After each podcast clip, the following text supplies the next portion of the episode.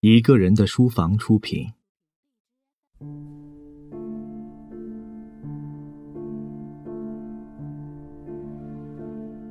德伯家的苔丝，作者托马斯·哈代，朗读者肖图马。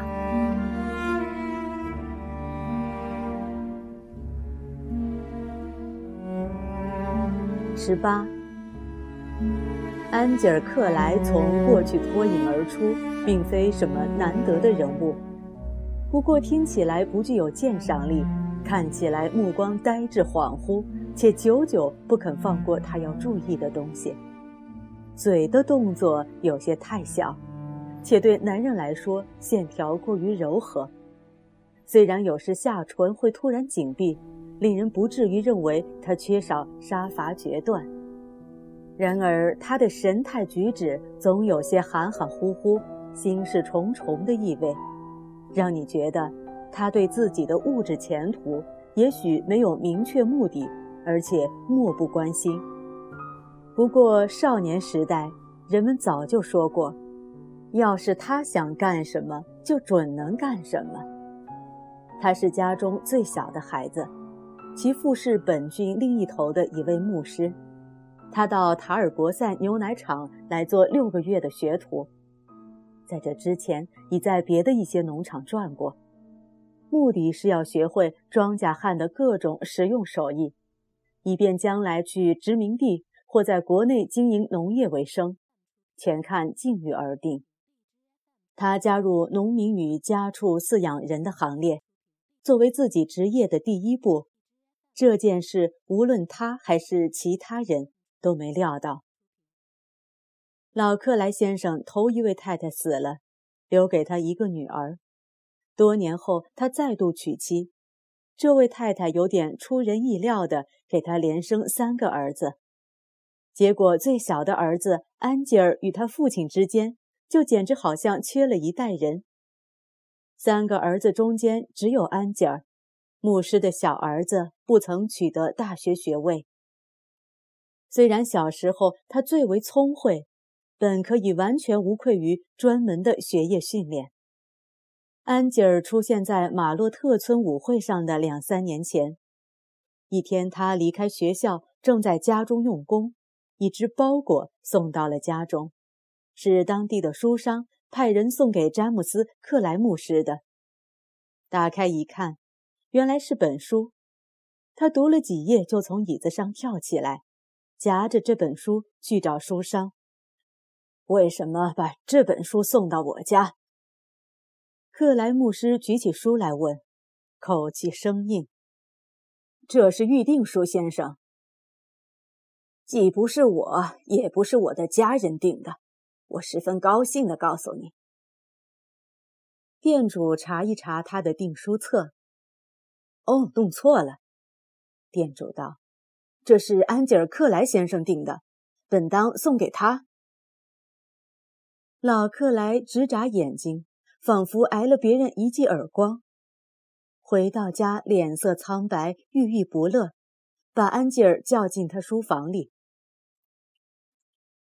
看看这本书，我的孩子，你知道它是本什么书吗？是我订的。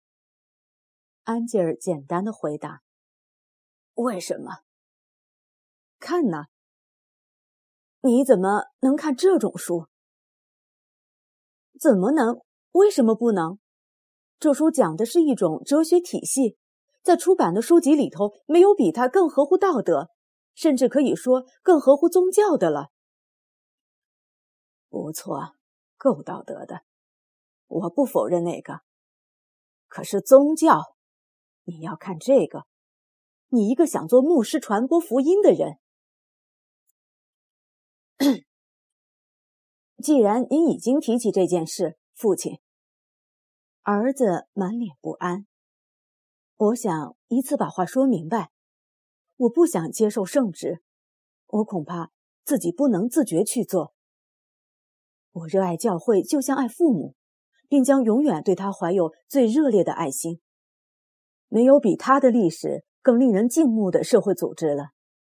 但是我不能诚心诚意的接受他的委任，像我哥哥那样，因为他不肯把自己的思想从那种站不住脚的供奉上帝以求赎罪的观念中解放出来。坦率轻信的牧师从未想到自己的亲生骨肉竟会这样大逆不道。他内心矛盾，感到震惊而气馁。要是安吉尔不进教会，送他去剑桥大学念书还有什么用？对这个满脑子死板观念的人来说，接受大学教育只能作为接受圣职的步骤，要不然简直就是一本光有前言却无下文的书。他不止信仰宗教，而且十分虔诚，十分坚定。这话的含义。绝不是如今教会内外那些神学骗子闪烁其词解释的那种，而是有福音传教派最古老、最炽热的含义。安吉尔的父亲又是争论，又是说服，又是哀求。不，父亲，我无法在第四条款下签字，保证实行像宣告中要求的那样，按它字面和语法上的意义来理解它。所以我目前情况下不能做牧师。安吉尔道：“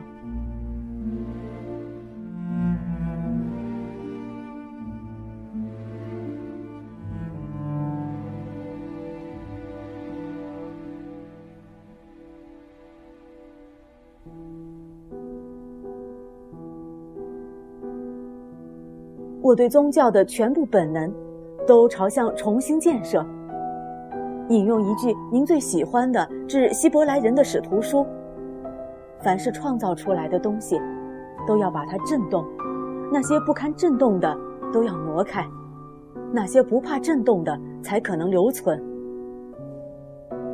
父亲满脸悲痛，使儿子不忍看他。也许安吉尔要是坚持下去的话，本可以像哥哥们一样去剑桥念书。但是牧师认为，去那儿念书只能作为接受圣职的垫脚石，乃家庭传统。这观念已经根深蒂固，以致生性敏感的儿子感到，倘若坚持下去，就会显得滥用信任，并且对不起虔诚的父母大人。他们至今一直像父亲暗示的那样，被迫省吃俭用。好实现为三个儿子提供教育的一揽子计划。我不上剑桥也行，安吉尔最后说：“我觉得这种情况下，我无权去那儿念书。”这场决定命运的争论不久就产生了影响。安吉尔年复一年杂乱无章的看书、计划、思考。开始表现出对社会习俗和礼节的极大冷漠，对金钱、权势这类物质区别，他也越来越加以藐视。甚至名门世家对他也毫无吸引力，除非从中生出什么值得尊敬的新人做代表。作为对这些苛求的抵消，当他去了伦敦，想见见世面、找个工作或做生意的时候，却险些中了一个年龄比他大得多的女人的圈套，所幸他及时退步抽身，虽经历一场风波，倒没吃甚大亏。与乡村幽静的早期接触，使他生出一种无法遏制且几乎毫无道理的对现代都市生活的深恶痛绝，结果把自己关在了成功的大门外。因为既然不可能从事精神上的职业，他就该早些追求某种世俗的职业，必须采取措施。他已经浪费了多年宝贵时光。他有个朋友在殖民地办农场，已建立起蓬勃兴旺的生活。安吉尔于是想到，这些也许是条正道。务农，不管是在殖民地、美洲还是本国。务农无论如何，通过认真学习，本领齐备之后，将会是一个带来独立的职业，而且无需牺牲自己比能力更为看重的东西——精神自由。于是我们就发现，二十六岁的安吉尔·克莱在这个塔尔博塞的牛奶厂当起了一名养牛学徒。由于附近找不到舒适的住所，他就寄宿在老板家里。他的房间是一间宽敞的阁楼，贯穿整座牛奶房，只有从奶酪房爬梯子才能进去。这阁楼关闭了好长时间，直到他来挑中了它作为自己避开纷扰的住所。在这儿，他有足够的空间。晚上，所有的人都上床安歇了，还常听到他在上面踱来踱去。屋子一头挂了道布帘，布帘后面是他的床，前面则摆上家具，布置成一间朴实无华的起坐间。起先，他整天待在上面拼命读书或拨弄竖琴，有时他诙谐地自嘲说：“也许有一天。”他得靠街头卖艺糊口。不过，他很快就更愿意读一读人的天性。下楼到那间厨房兼饭厅，和老板、老板娘、女工、男工们一道吃饭。这些人组成了活泼愉快的一群。因为住在奶厂的工人虽不多，但在这吃饭的人却不少。克莱在这儿住的时间越长。对同伴们的厌恶就越少，就越喜欢和他们分享共同之处。令他意外的是，与这些人混作一堆，真的使他快活。想象中的传统农民，报纸笔下的乡巴佬霍奇，总是一副可怜兮兮、蠢里蠢气的模样。但在这儿才住几天，这种印象就一扫而光。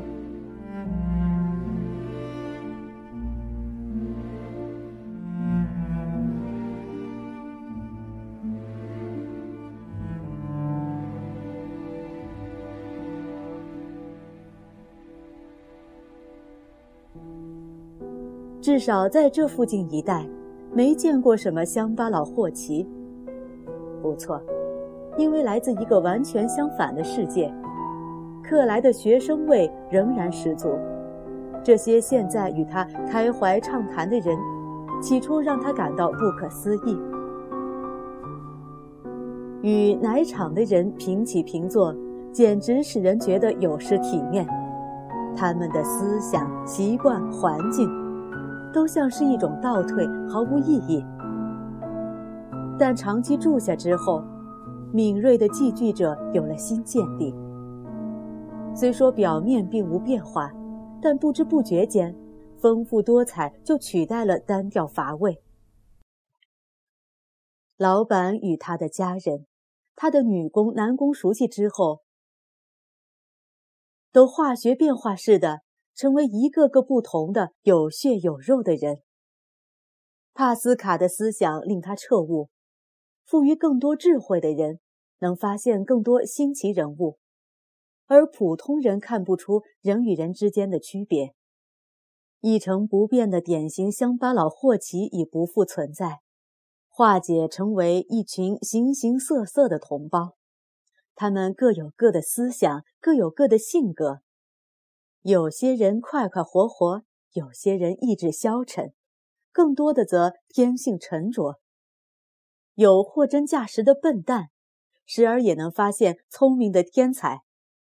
一些人粗野放荡，另一些朴素严格。有的沉默寡语，却富于米尔顿的辉煌诗才；有的锋芒毕露，富有克伦威尔的雄才大略。互相之间各有看法。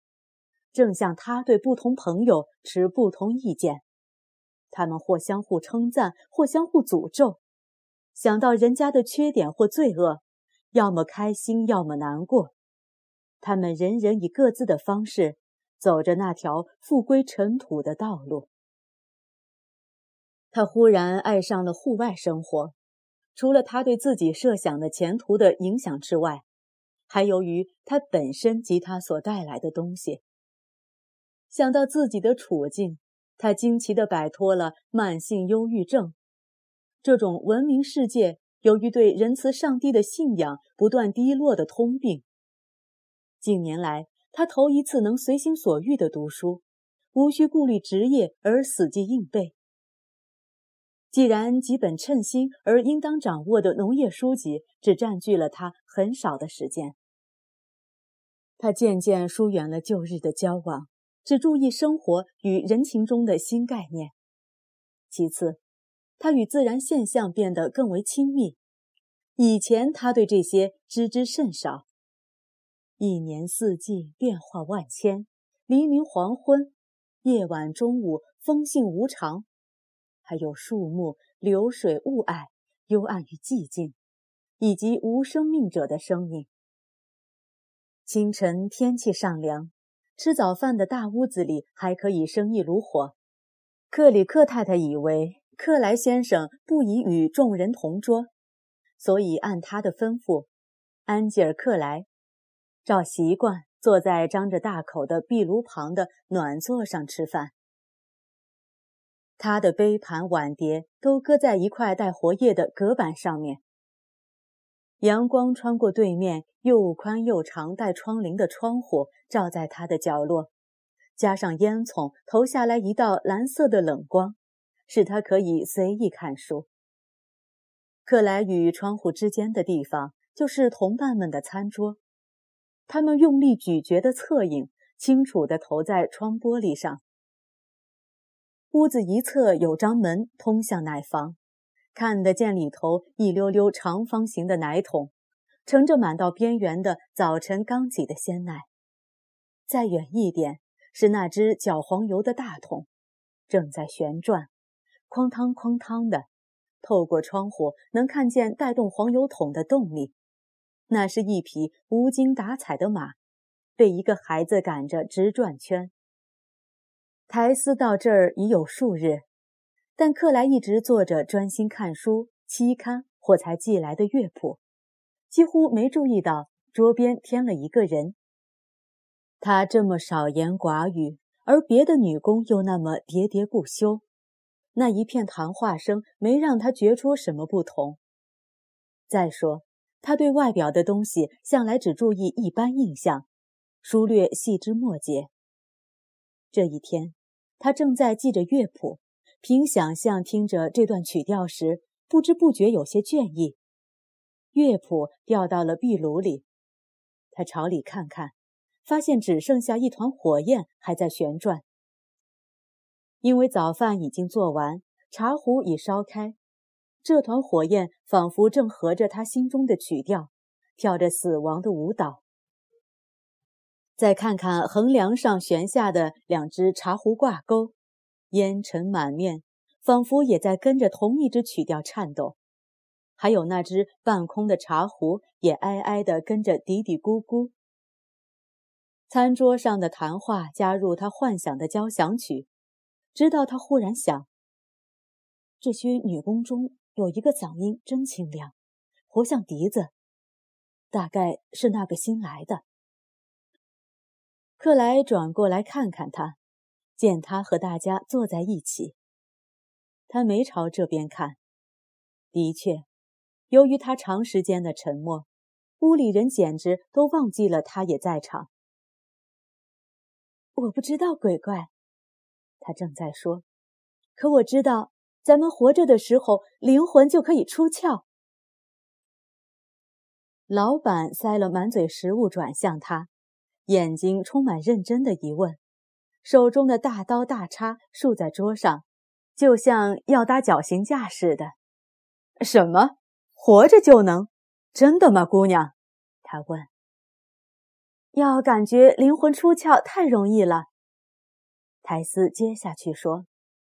只要夜里躺在草地上，抬头看定一颗又大又亮的星星，把心思都集中在这颗星星上面，很快就会感觉，你的灵魂已离开你的躯壳几百英里远了，而且你根本不需要这个躯壳。老板定定的目光从苔丝又转到妻子脸上，这可是件怪事，克里斯亚娜。嗯。想想，咱星光下跑来跑去总有三十年了，求亲事、跑买卖、请大夫、接护士，可至今就没感觉过咱的灵魂出窍，高出咱的衣领一英寸远。众人的目光都被苔丝吸引，包括老板的学徒。他脸一红，支支吾吾地说：“这不过是他瞎想而已。”接着吃他的饭。克莱继续注意他，他很快就吃完，也意识到克莱在看他，就用手指在桌布上画起想象的图案来，那样子就像家畜明白有人在注意他似的，紧张兮兮。那吉乃姑娘是自然母亲多鲜艳、多纯洁的女儿啊！克莱心里想。这时，他好像从他身上发现了什么熟悉的东西，这东西把他带回欢欢喜喜、无忧无虑的过去。那时候，他还不用为世事前程动脑筋，把自己弄得天昏地暗。他肯定自己从前见过他，什么地方可说不上。当然是某次乡下游逛时邂逅相逢。对此，他没有多大好奇心。不过，这已经足以使他选定苔丝，而不是其他标志的极男女工，作为观察身旁妇女时的目标。